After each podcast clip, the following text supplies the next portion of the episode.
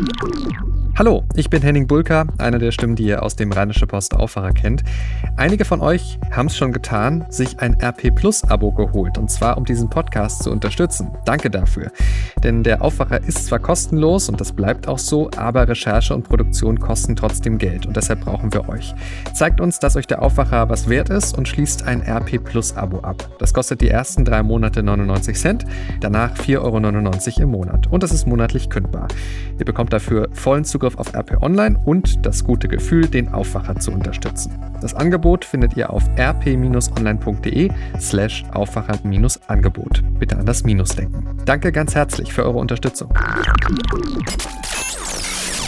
Vom Abend. Die Kontaktsperren sollen zunächst für junge Menschen gelockert werden. Heute bei RP Plus Fitnessübungen für zu Hause. Und das kommt auf uns zu. Angela Merkel arbeitet im Homeoffice und hat heute Videokonferenzen mit anderen Staats- und Regierungschefs. Heute ist Donnerstag, der 26. März 2020. Der Rheinische Post Aufwacher. Der Nachrichtenpodcast am Morgen. Guten Morgen euch allen, ich bin Christina Hövelhans. Wann werden die strengen Kontaktsperren wieder gelockert, die wir im Moment ja wegen der Corona-Krise erleben? Kanzleramtschef Helge Braun hat sich dazu in der Social-Media-App Jodel geäußert und er hat gesagt, die Sperren sollen später einmal zunächst für junge und gesunde Menschen wieder gelockert werden. Die nächste Phase lautet natürlich, junge Menschen, die nicht zu den Risikogruppen gehören, dürfen wieder mehr auf die Straße, so Braun wörtlich. Aktuell hänge aber viel davon ab, ob die Infektionskurve mit den beschlossenen Maßnahmen flach gehalten werden könne. Und das zeige sich in den nächsten zwei Wochen und dann könne man hoffentlich auch die Frage Frage beantworten, wann die Einschränkungen beendet werden. Man kann sich ja wirklich bessere Umstände vorstellen als die, mit denen die Abiturienten im Moment zu kämpfen haben. Das öffentliche Leben ist stillgelegt, Sozialkontakte eingeschränkt und da soll man sich konzentriert aufs Abi vorbereiten, während gleichzeitig auch noch in der Politik darüber gestritten wird, ob und wie die Prüfungen überhaupt stattfinden sollen. Jetzt aber haben sich die Schulminister der Länder geeinigt, überall in Deutschland soll es Abi-Prüfungen geben. Jedes Land kann selbst entscheiden, ob die Prüfungen zum geplanten oder zu einem Nachholtermin bis zum Ende des Schuljahres stattfinden sollen. Für NRW will Ministerin Yvonne Gebauer die Pläne morgen vorstellen. In knapp vier Wochen sollten die Prüfungen regulär starten. Mal schauen, ob es dabei bleibt. Die Landesschülervertretung NRW jedenfalls ist für eine Verschiebung. Wie bereiten sich die Schüler in diesem Chaos aufs Abi vor? Darüber hat die Deutsche Presseagentur mit Maurice Tillmann aus Werl gesprochen.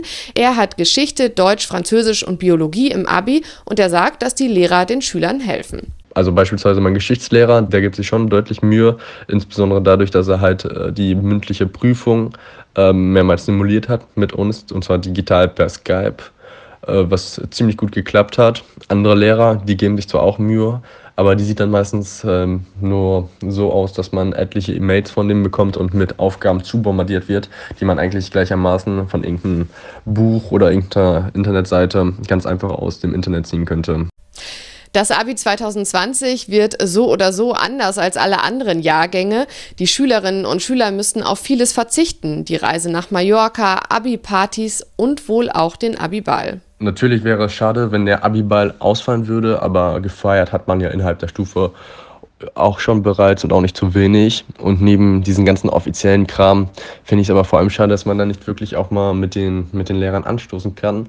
Aber selbst wenn, die Stufengasse ist gut gefüllt und es wird bestimmt noch eine andere Möglichkeit geben, das Geld irgendwie doch noch für so eine gemeinschaftliche Feier auszugeben. Maurice Tillmann war das, Abiturient aus Werl. In Großbritannien hat das Parlament ein sehr weitreichendes Notstandsgesetz verabschiedet für die Bewältigung der Corona-Pandemie. Das Gesetz gibt der Regierung und den Behörden unter anderem Vollmachten, um die beschlossenen Ausgangsbeschränkungen und Schließungen von Geschäften notfalls mit Zwangsmaßnahmen durchzusetzen. Und der Zugriff auf private Daten der Bürger, der wird auch erleichtert. Die Behörden haben jetzt auch das Recht, Infizierte zwangsweise in Quarantäne zu schicken. Und das gilt übrigens auch bereits beim Verdacht auf eine Infektion. An der Uniklinik in Straßburg in Frankreich sind die Zustände offenbar sehr schlimm. Das Deutsche Institut für Katastrophenmedizin meldet das. Die Klinik ist vollkommen überlastet und seit einigen Tagen werden dort keine Patienten mit Covid-19 mehr beatmet, die über 80 Jahre alt und in einem kritischen Zustand sind. Das steht in einem Schreiben der Institutsleitung an das baden-württembergische Innenministerium. Frankreichs Präsident Emmanuel Macron will massiv in das öffentliche Gesundheitssystem investieren. Nach der Krise werde das gemacht, das kündigte Macron bei einem Besuch im Elsass an. Das Elsass ist ja besonders stark vom Coronavirus betroffen. Und das lest ihr heute bei RP Plus. Das Märchen von der Nullinfektion, so der Titel einer Analyse von Fabian Kretschmer über den Umgang Chinas mit der Corona-Pandemie. Aus China werden ja seit einiger Zeit nur noch wenige neue Fälle gemeldet. Gleichzeitig soll es dort aber täglich neue Corona-Fälle geben. Allerdings haben die Menschen keine Symptome. Und diese Fälle werden dort nicht in die Statistik aufgenommen. Ob die Ausbreitung des Virus in China tatsächlich eingedämmt ist, scheint derzeit unklar. Gleichzeitig inszeniert sich das Land international als helfende Hand. So werden Expertise und medizinisches Material wie Gesichtsmasken mit Italien, Spanien, Tschechien und Serbien geteilt. Die ganze Analyse zu China und der Corona-Pandemie lest ihr bei uns den ganzen Tag zu Hause rumhängen müssen, okay, zwischendurch mal ein Spaziergang, aber das kann es ja auch irgendwie nicht gewesen sein, was Bewegung angeht im Moment. Mir hilft mein Workout-Kurs, der findet derzeit immer im Videochat statt. Auch Yannick Schmitz macht es so jetzt mit seinen Kunden. Er ist Fitnesstrainer in Krefeld und mit seiner Hilfe haben wir bei RP Plus Tipps zusammengestellt, wie ihr euch zu Hause fit halten könnt. Yannick Schmitz sagt, jede Art von Bewegung ist wichtig. Wer im Homeoffice oder auf der Couch sitzt, sollte zwischendurch einfach mal den Kopf oder die Schultern rollen. Außerdem zum Beispiel beim Telefonieren einfach mal durch die Wohnung laufen. Wer mehr für sich tun will, findet Fitnessübungen bei uns, für die man nur eine Turnmatte oder einen anderen sicheren Untergrund braucht. Und wir haben noch Infos aus Düsseldorf. Die hat Susi Makarewitsch aus den Antenne Düsseldorf Nachrichten. Guten Morgen. Und bei dir geht es um das Leben in der Stadt während der Corona-Krise. Guten Morgen, Christina. Ja, wir haben uns Tipps geholt, wie Familien den Corona-Alltag besser meistern können.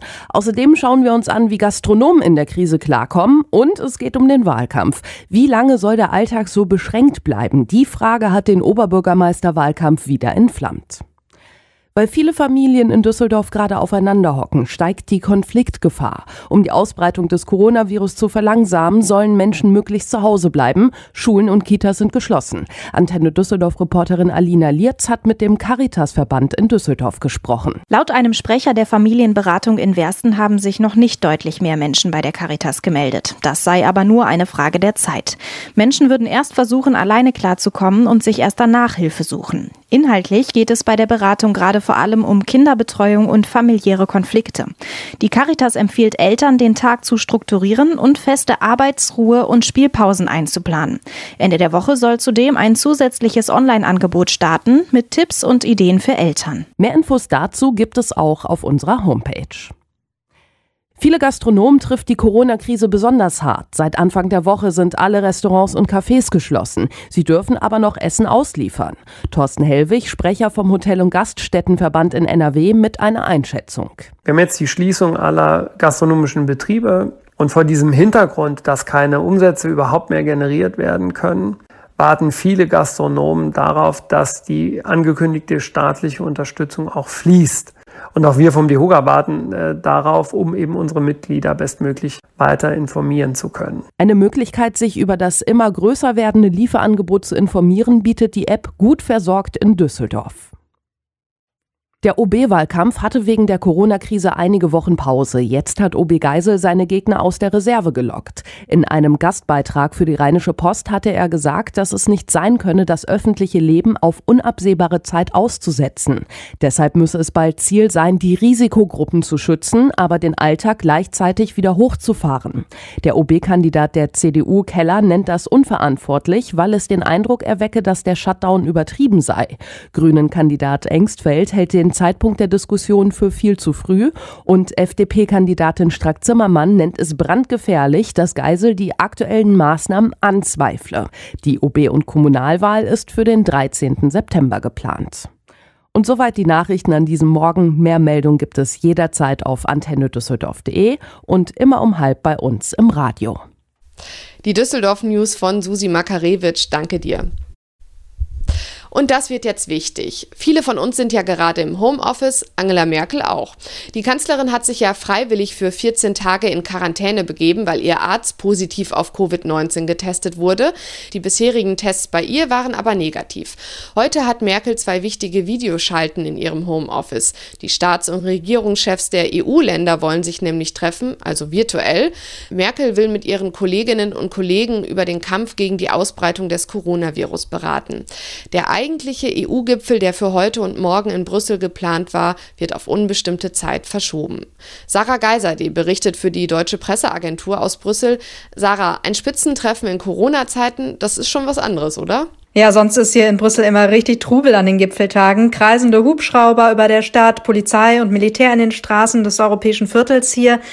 Fernsehteams bauen sich auf. Alle erwarten die Ankunft von Kanzlerin Merkel und ihren EU-Kollegen. Äh, die geben beim Reingehen in der Regel noch kurze Statements. Da kann man dann schon oft erkennen, in welche Richtung es gehen könnte bei den verschiedenen Themen, wo sich Konflikte zuspitzen könnten und so weiter. Aber diesmal ist es ganz anders. Draußen auf den Straßen ist es total ruhig. Ich sitze, wie wohl die meisten, zu Hause am Schreibtisch. Das meiste läuft jetzt einfach virtuell oder per Telefon ab. Das Coronavirus hat also auch die politischen Abläufe in der EU im Griff. Gleichzeitig ist es Hauptthema bei den Beratungen heute. Worüber werden die Staats- und Regierungschefs denn konkret sprechen?